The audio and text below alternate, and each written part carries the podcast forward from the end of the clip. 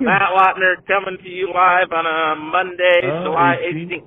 We most of the time do ag-based podcasting, but it's that time of year whenever everybody's getting close, if you're a high schooler, to going back and starting what we used to call two-a-days for fall high school football. I've been informed by my old buddy Mitch Murphy from Iowa Central Community College that two-a-days are a thing of the past. Is that right, Todd? Yeah, you can't really do them at the high school level. You can't do them at the college level anymore. Those days are gone. Well, I'm 23 years removed from my last two-a-day, and by golly, whenever it's going to be high 90s all week this week, I'm glad because I'm an old chubby fat kid now. So, joining me today is Todd Bladt from Harlan, Iowa. We have pretty good viewership across the USA and Canada. And not everybody would know you by name. Todd is the head football coach at Harlan Community Schools, and his dad, Kurt Bladt, was the legendary coach. Probably if you have ever put on a jersey in the state of Iowa, you're aware of the Harlan team tradition. Amazing amount of success that y'all had through the years. When compared against all other coaches nationally, Kurt Bladt ranked number 26 in the entire United States at 422 wins and 66 losses. 66 losses in 42 years. Are you kidding me? That includes the playoffs. Your winning percentage was 87%, 37 playoff appearances. Your dad, Kurt, had 11 state championships, and you had your most recent state championship. Your first was in the fall of 2021. And along with those 12 combined state championships, you guys have also had 9 runner-ups. Just amazing. 21 times either champion or runner-up since 1978. Wow. When did your dad start coaching at Harlan? Actually, he started coaching wrestling back in 1967. That was the first sport he coached. They didn't want him on the football staff in 1967. He was able to get on in 1968. And then he took over being the head coach in 1978. He was head coach solely up until 2018, and then we did it together in 2019, and then he stepped down. Coach Bladt, I'm going to put you on the spot here. I'm going to bet you $10 that you can't remember all the years that you guys won the Iowa State Championship. So go ahead and see if you can get her done. Go! 72, 82, 83, 84, 93, 95, 97, 98, 2002, 3, 4, 5, 2009, 2021. Whoa. Well, I'm glad that I didn't bet $100 because that's the quickest $10 I've ever lost. I mean, you guys are in the system. I imagine that what I'm about to say is what you don't like the most about it is all these runner-ups that you had, because that's an amazing accomplishment, too, just because, I mean, as we're talking about rural Iowa here. I mean, it's not like you're hooked into Omaha and they just got these pipeline of kids consistently that definitely would have world-class athletes. And then your state football runner-ups were in 1981, 1985, 1986, 1988, 1989, 1992, 2000, 2001, and 2020. So the last 2 years leading into this one, you've been runner-up 2020, state champion 2021. So from 2009 to 2020, you guys had just a little bit of a break from winning state championships or getting runner-up. How do you describe that? A lull in the action. There you go. Sure. Yeah. So, I mean, we had some really good teams in there. You know, we got knocked out by Josey Jewell in 2011. They were a darn good football team. We made it to the semis. We were hanging with them. That's a really good way to describe playing Josey Jewell, as you got knocked out by them. Yeah. That guy was a monster. So even as good as Harlan is, and Harlan's going to be, there's still world-class athletes that can come in and beat Harlan on their best day. So that's just a tip of the cap to Josey Jewell, who went on to be an All-American for the University of Iowa. I mean, I don't know if he went on to play in the pros, but he was a stud in college, so I can't imagine how good he was in high school. Yeah, he was a difference maker out there, there's no doubt. I think there's 3:26 left in the third, and then it just kind of fell apart, and he kind of took over the game at that point, and we didn't make it any further. What did he play? Was he quarterback and linebacker? Well, he kind of played wherever he wanted, actually. That was when my son was born. I wasn't in a total a great mindset. He was in the hospital there and had some complications, and so I went to the game, and right after the game, I just walked out in the parking lot and jumped in the first car that was going to Harlan. So. Gosh, I can't remember. It wasn't Decorah. I don't know why that's jumping out in my head, but I went ahead and looked it up as I was driving Todd. And Josey Jewell was from Decorah, Iowa. He's 6'2" and 236 pounds. And I bet in high school he was just a monster. Just off the top of your head, could you list the top 5 or 10 athletes over the course of you and your dad's career at Harlan Community School? Well, you'd have to probably go back into the 80s, 83. We had an All-American in Todd Coos. He was a small guy. And he might have went for track. He was a burner. And then Alan Patton, he played at Iowa State. Michael Berger, he's a 94 graduate, but 93 was his senior year, so he got a state title there. Kevin Cruz was an amazing running back for us. Sean Dorn, he's the one that doesn't get a whole lot of credit at quarterback, but he never lost a game as the starting quarterback. Over 2 years or 3 years? He was just 2 years, and Joel Osborne would have won the championship before him. He's the head coach at Benedictine now. We had the two Hoke boys, Will McLaughlin, and then we hope Aiden can live up to some of the stuff that he's been touted to be able to accomplish this year. So, all right, I did look up this guy, Aiden Hall, 6'2", 200-pound athlete. Last season, he carried the ball 94 times for 777 yards, 17 rushing touchdowns, caught 32 passes for 755 yards. He also had 7 receiving touchdowns. So, yeah, he's pretty much a stud. He'll play a little bit of slot receiver, tailback, safety, maybe even a little bit of corner. He'll play kind of all over. He's just he's a very versatile dude, committed to Iowa, very powerful kid. You're going to have a new fan this year because I'm going to check in on you guys now that you're telling me about your team. Plenty of following without me from Central Iowa. But, all right. We'll take one more. To my knowledge, you guys won in 97 and 98. You were a senior in 98, is that correct? Yep. Yeah. And when Todd Bladt laced him up and his dad was coaching, what positions were you on offense or defense? I just played center.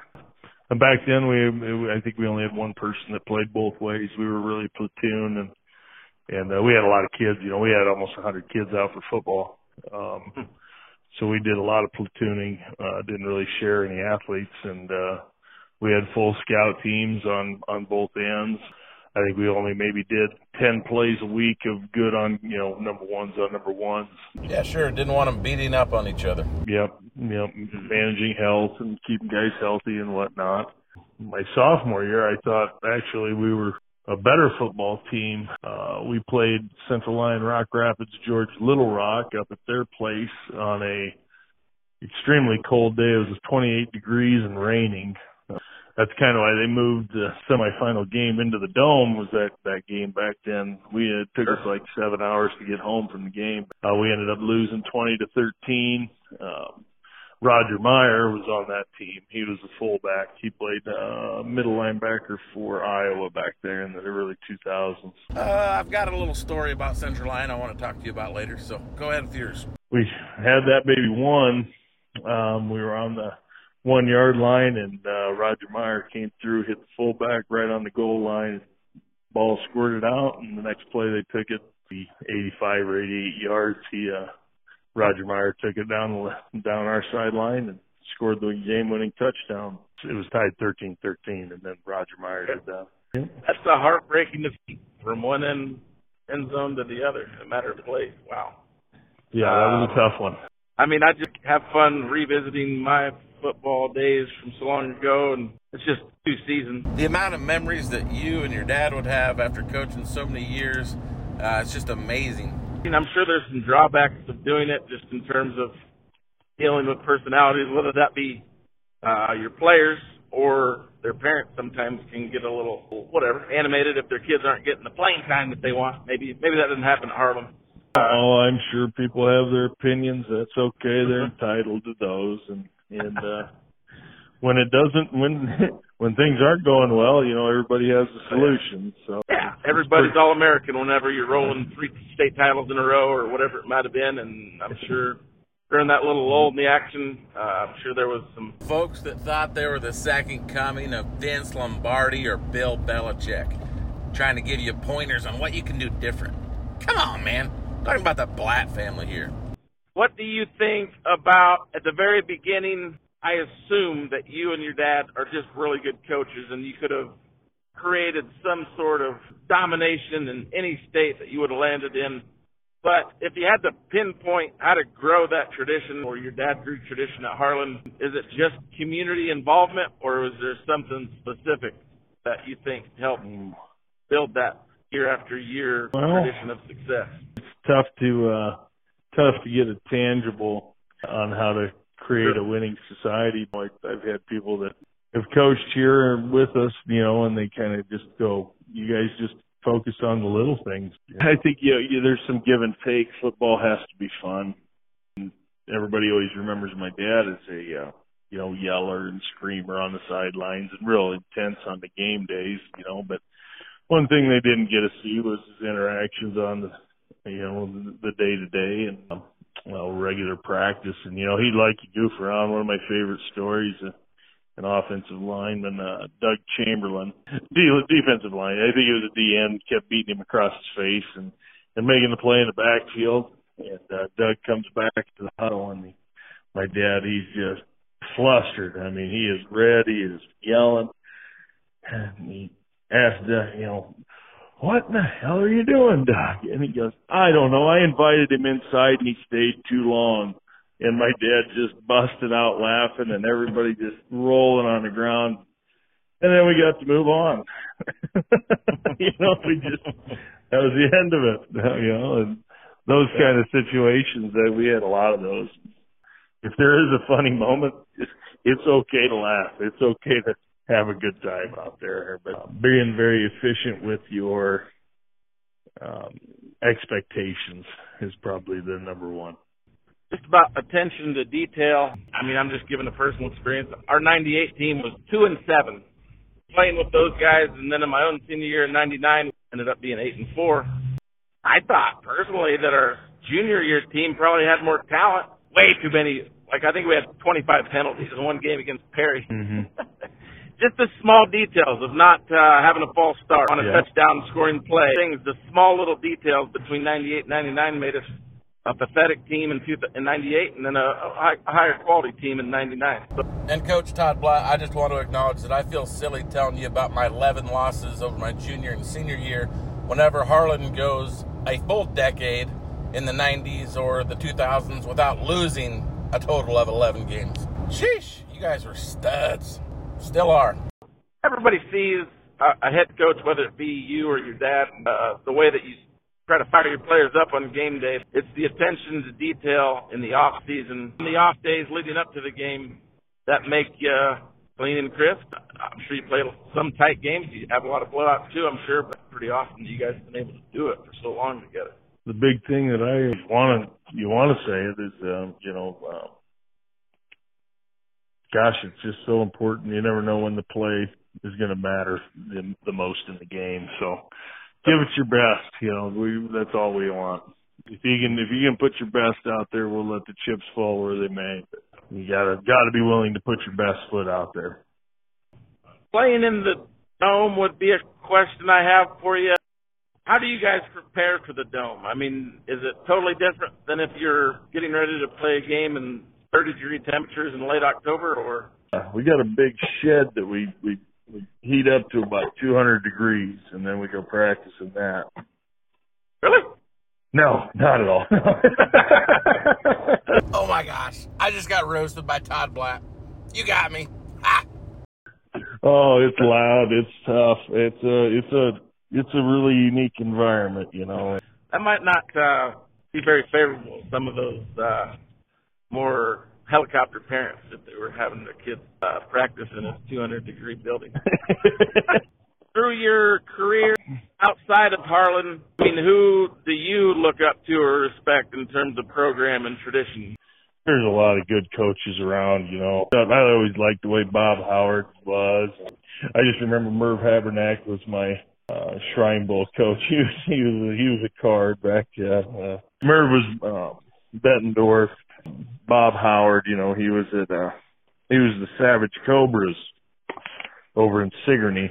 Won a couple titles there with the single wing, and you know, but I would go back to getting the opportunity to watch my dad, and you know, all the coaches he had around him were all head coaches. They just you know, they just coached with my dad. You know, and that was a luxury he had. So through Kurt's career, he generally had the same coaching staff throughout. It was pretty much the same guys. Yep.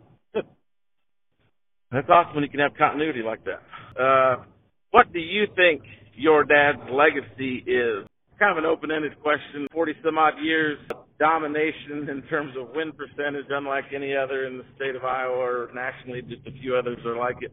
Just give me your thoughts on your papa's legacy in the year 2022. Sure. You know, I think he would be proud of all the guys that he coached and how they've gone on. You know, he's coached a lot of doctors, a lot of lawyers, a lot of great businessmen, you know, that are around here, stretched all the way to other countries, you know, Hong Kong to sure. Singapore, everywhere, you know, and all the lives that he had a positive impact on. You know, I think that's one thing you kind of lose, you lose sight of is all the guys that you're going to impact and the families that you're going to have impact on. You know, they come back for a game, and, you know, it's pretty interesting to see guys that played back in the 80s, and then they come back and bring their kids. You know, their kids are kind of in awe of the situation, you know, that the Friday nights bring. You know, it's a pretty fun environment in Harlan, Iowa. Oh, yeah. You know, anybody that comes to the games knows that. But that wasn't just created by one man. You know, boy, it takes a community. He'd say that too. He's had been real fortunate with assistant coaches. I think I've had more turnover than he had. In 40 years, I've had more turnover in 2 years. Turning over from your dad co-coaching with you in 19, then into 20 and 21, did you guys make any scheme changes or philosophy changes? Are you running basically the same offense and defense year to year, game to game? Oh, we might throw it a little bit more. You know, some people don't like that, but that's all right. I don't care. Sure. I've worked with the offensive coordinator here since 2008, and he's fantastic, Mark Cohorst, and we just kind of try to adapt the offense to, you know, what suits our players the best. You know, what are our kids good at? You know, when we had Nick Foss, and Darren Schmitz was a really good quarterback too, and we had a plethora of quarterbacks that year. We went through 4 quarterbacks actually due to injury and some other stuff. Yeah, so we were on our 4th-string quarterback at the end of the season in 2017.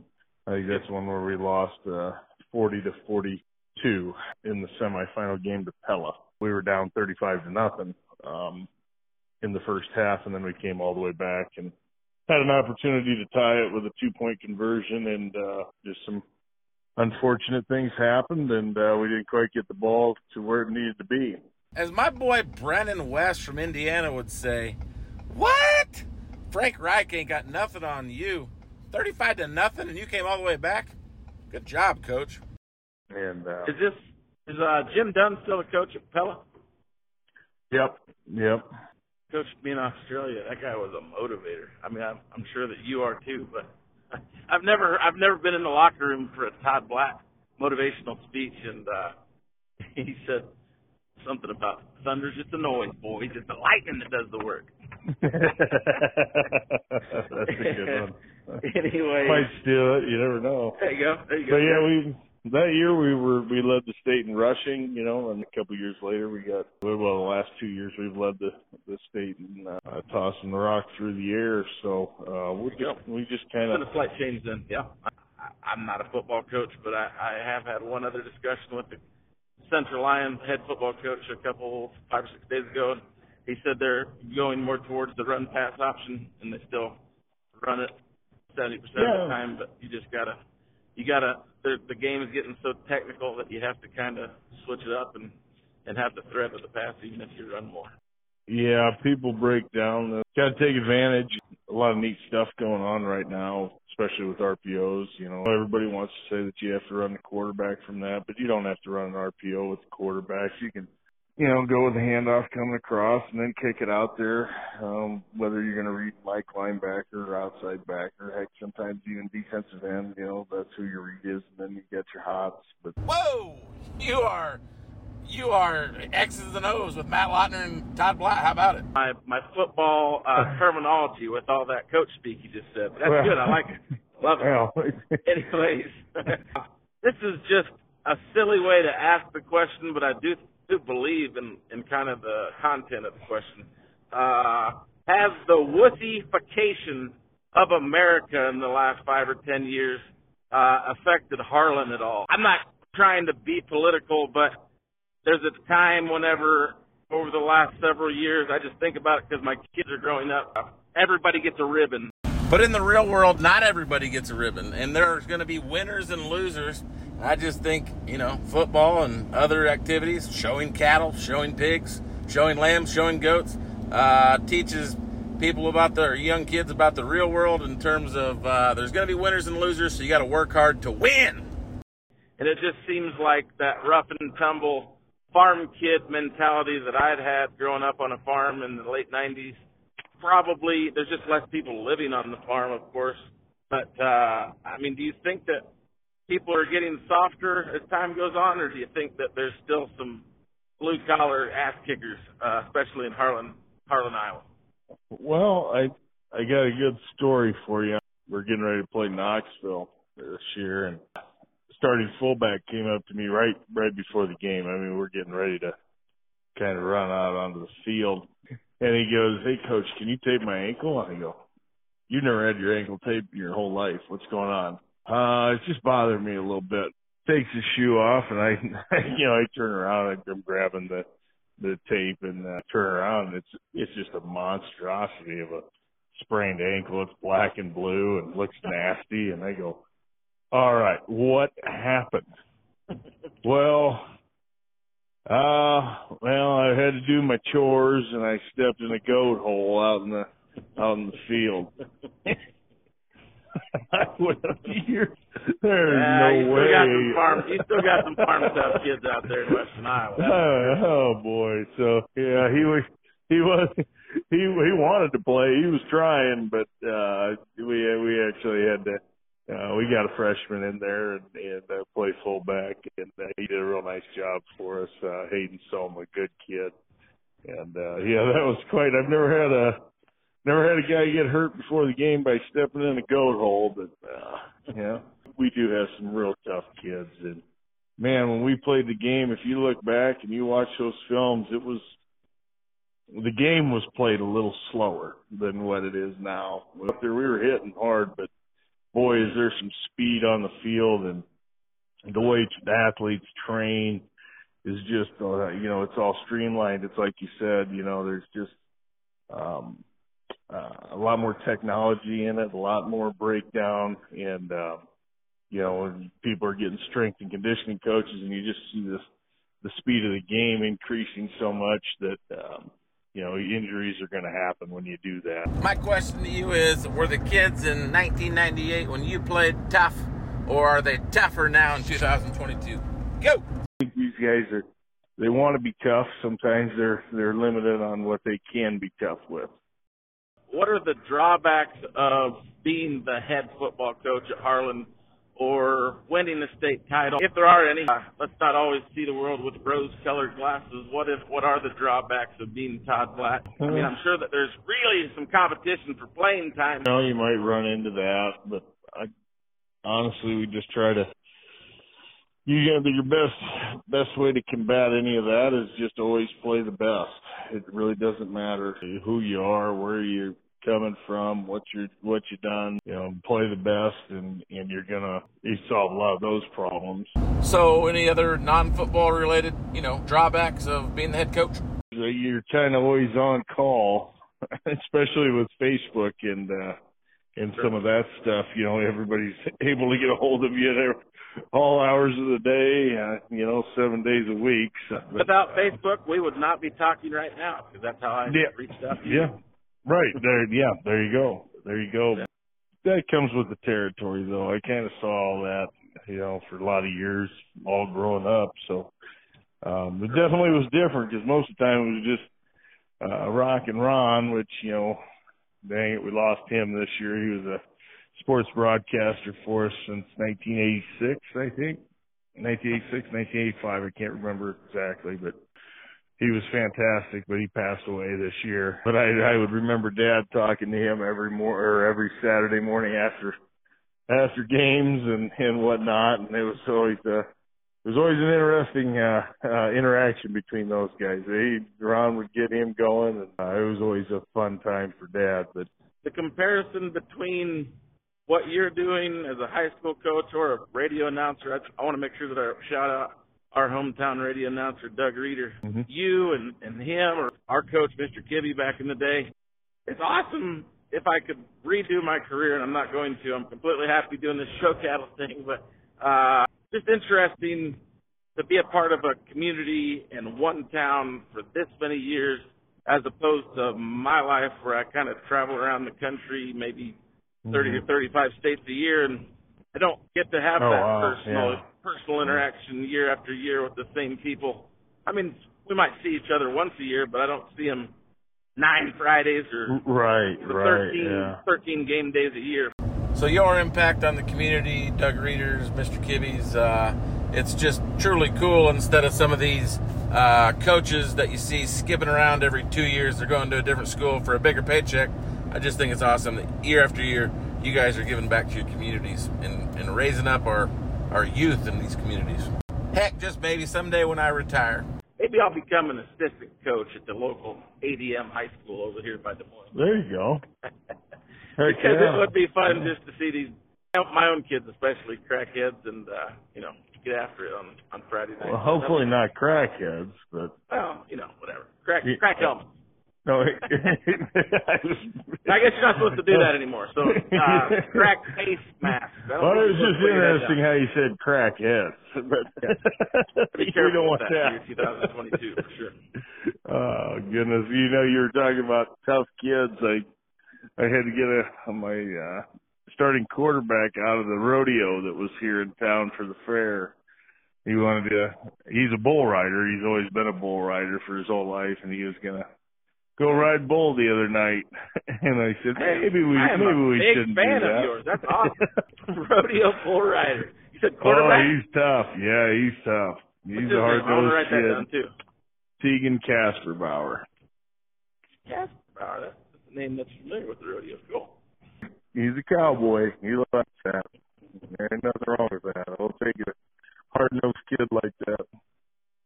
It's kind of like the type of kid that shows up with a black and blue ankle and says, it's a little stiff, coach. Put a little tape on. A little tape.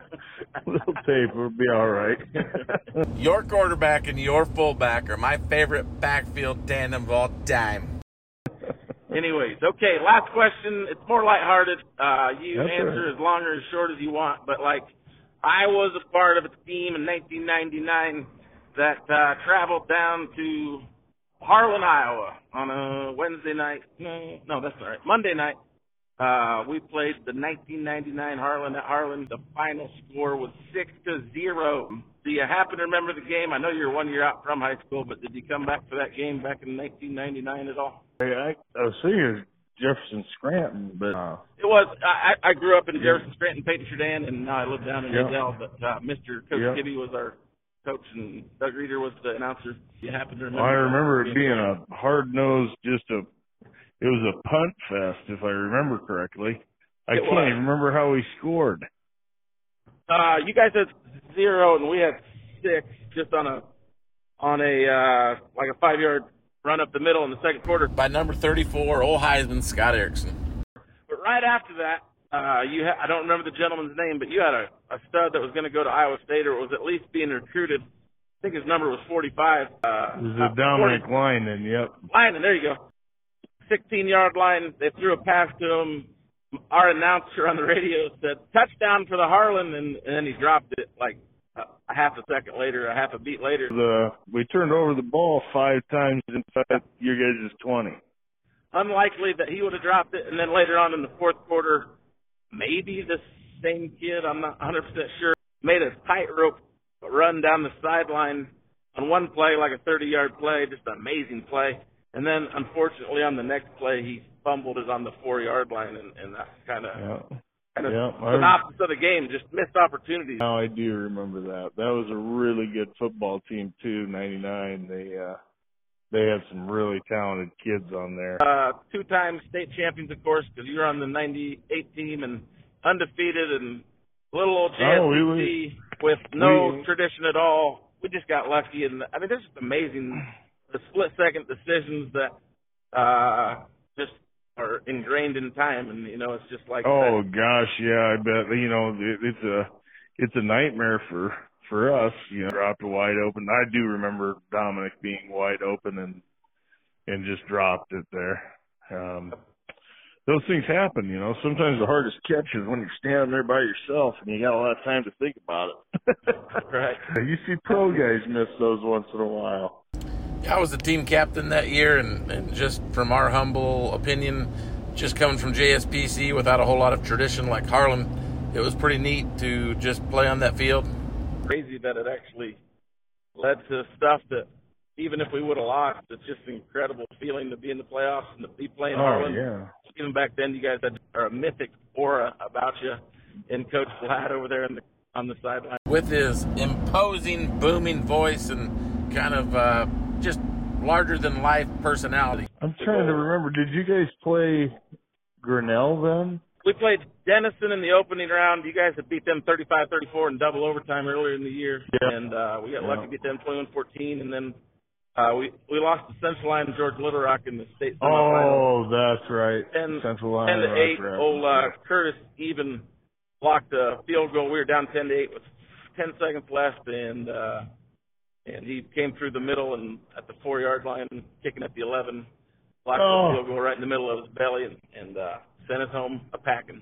Still, I mean, just for some farm kids from Greene County with no history like y'all have, it's just an amazing memory. And like I said in the earlier podcast, it's like just amazing that you and your papa have 40 years of memories in terms of his career. And now you're starting to build your own chapter in your book, and it's off to an awesome start. You're creating lifelong memories for each senior class that goes through your doors. Well, I hope so. We're going to give it our best effort down here. Wow. Even if you lose, there's still lifelong memories. But I would say runner-up and state championship, that's a damn good start. I'll take it. The one rough thing when you start putting my dad's career into perspective, I would have to do that for the next 34 years to equal the number of wins that he has. Right. So, lose one game every 2 years for the next 34 years. Good luck. Incredible. That's incredible whenever you put it in that perspective. Yes, so those 2 seasons were great, but to be in that category, you're going to have to sit at the dinner table a little longer. Did you ever meet Mr. Kibbe, our coach, at all? I know the name really well. Yes, sir. He did it for a lot of years, just like your papa. And just as a way to kind of conclude the show, can you give your scouting report of the JSBC Rams in the 1999 season that beat Harlan 6-0 on their home field? So, Coach, who intercepted the pass with 2 minutes left to go? John Minahan. Good job. Next question. Who scored with 2 minutes left to go in the first half, a 5-yard touchdown over the left edge? Scott Erickson. And finally, on one of the last plays of the game to seal the win, who ran up past the Harlan sideline, a 30-yarder to conclude his 110 yards of rushing? Matt Lautner. Wow, it's humbling that you remembered that all these years later, Todd. Yeah, there were some really good players back in 1999. Appreciate it, Coach. Appreciate it. Boom. Day made. Todd Bladt. Shouting out Matt Lautner, Scott Erickson, John Minahan for being good players. Yay. My life is complete. Game over. That you made my year by saying that. I appreciate it. Oh, that's all right. It's good. That 99 game. According to our radio announcer, Doug Reeder, it was the first time that Harlan had been shut out on their home field in the playoffs since 1976. Oh, I think it might be right. Yep. Here's the radio recap from those plays that we discussed tonight in the podcast from the radio broadcast in 1999. KGRA 98.9 in Jefferson. New set of downs, first and goal. Give to Erickson up the middle. Erickson to the goal line. Erickson, touchdown! JSBC leads 6-0 with 2:53 to go in quarter number two. Longer from a direct snap position. Almost dropped the ball. He wants to throw. He throws toward the end zone. He's got a man. It's a touchdown. Wow. Oh, he dropped the ball. Leinen had it at the goal line, Joe. He had the coverage beaten. And 23, he'll weave it down the field. It's hung up in the air. It is intercepted. Jonathan Minahan at the 45 of the Rams. The Rams have the football. 1:57 to go. Fourth Harlan turnover of the night. JSPC is going to do it. Briggs, I thought, might just take a knee. Lautner instead has it. He bounces it outside. Lautner 30. Lautner 20. Lautner out of bounds at the 13-yard line. That puts him over 100 yards. For the first time in JSPC history, go to the state semifinals. They'll be 8-3. Harlan will lose for the first time in 20 ball games. Oh, my goodness, Doug. And to do it on their home field in the quarterfinals on a beautiful night, shutting them out. A 30-yard run, 110 for Lautner on the night. I mean, we're a good defense, but to shut out Harlan, just a lot of luck. And that's, in football, you have to put yourself in position, but you also have to be really lucky sometimes as well. Well, you can look at the same way, you know, for our trip last year. We had a lot of great things happen, you know, through the year, you know, just super lucky things that happened that, you know, kind of the stars were lining up and kept guys healthy. And that's exactly right. Our best player on our team, his name is Scott Erickson. You just mentioned him. He played his entire senior year with no ACL. Mm-hmm. And if he had an ACL that worked, he would have. It's kind of our Booby Miles story in terms of the Friday Night Lights movie, because he was a stud and he would have went on to college. He just couldn't. His knees never would hold up. So I humbly stepped in and did a decent job running back. I was never as skilled as he was by any means, but I was kind of tough and farm kid scrappy, and we made a run at it anyway. So it was a lot of fun. Want to win? Put Booby in. There you go. Yeah. Well, I appreciate it, Coach. I did have a nemesis from Jefferson Scranton, Peyton Trudan, in wrestling. Actually. Okay. That's interesting. Kyle Walker. That was. Oh, I like hearing this. Kyle, I just visited with Kyle via text message yesterday. Oh, did you? Different. He lives down in southern Iowa now, I believe. But yeah, he was a decent football player, pretty good. I'm not trying to undervalue him, but he was a really stud wrestler back then. You guys go to head-to-head in state wrestling at all, or just duels? We actually wrestled in districts. He got me in the wrestle back by a point. Or 1 or 2 points. I lost my cool, and I headbutted him a couple times. He was gouging my eyeballs, so I headbutted him off. Oh, no. No holds barred. Oh, yeah, it was an ass. You give Kyle a hard time for this. Yeah. He did get me.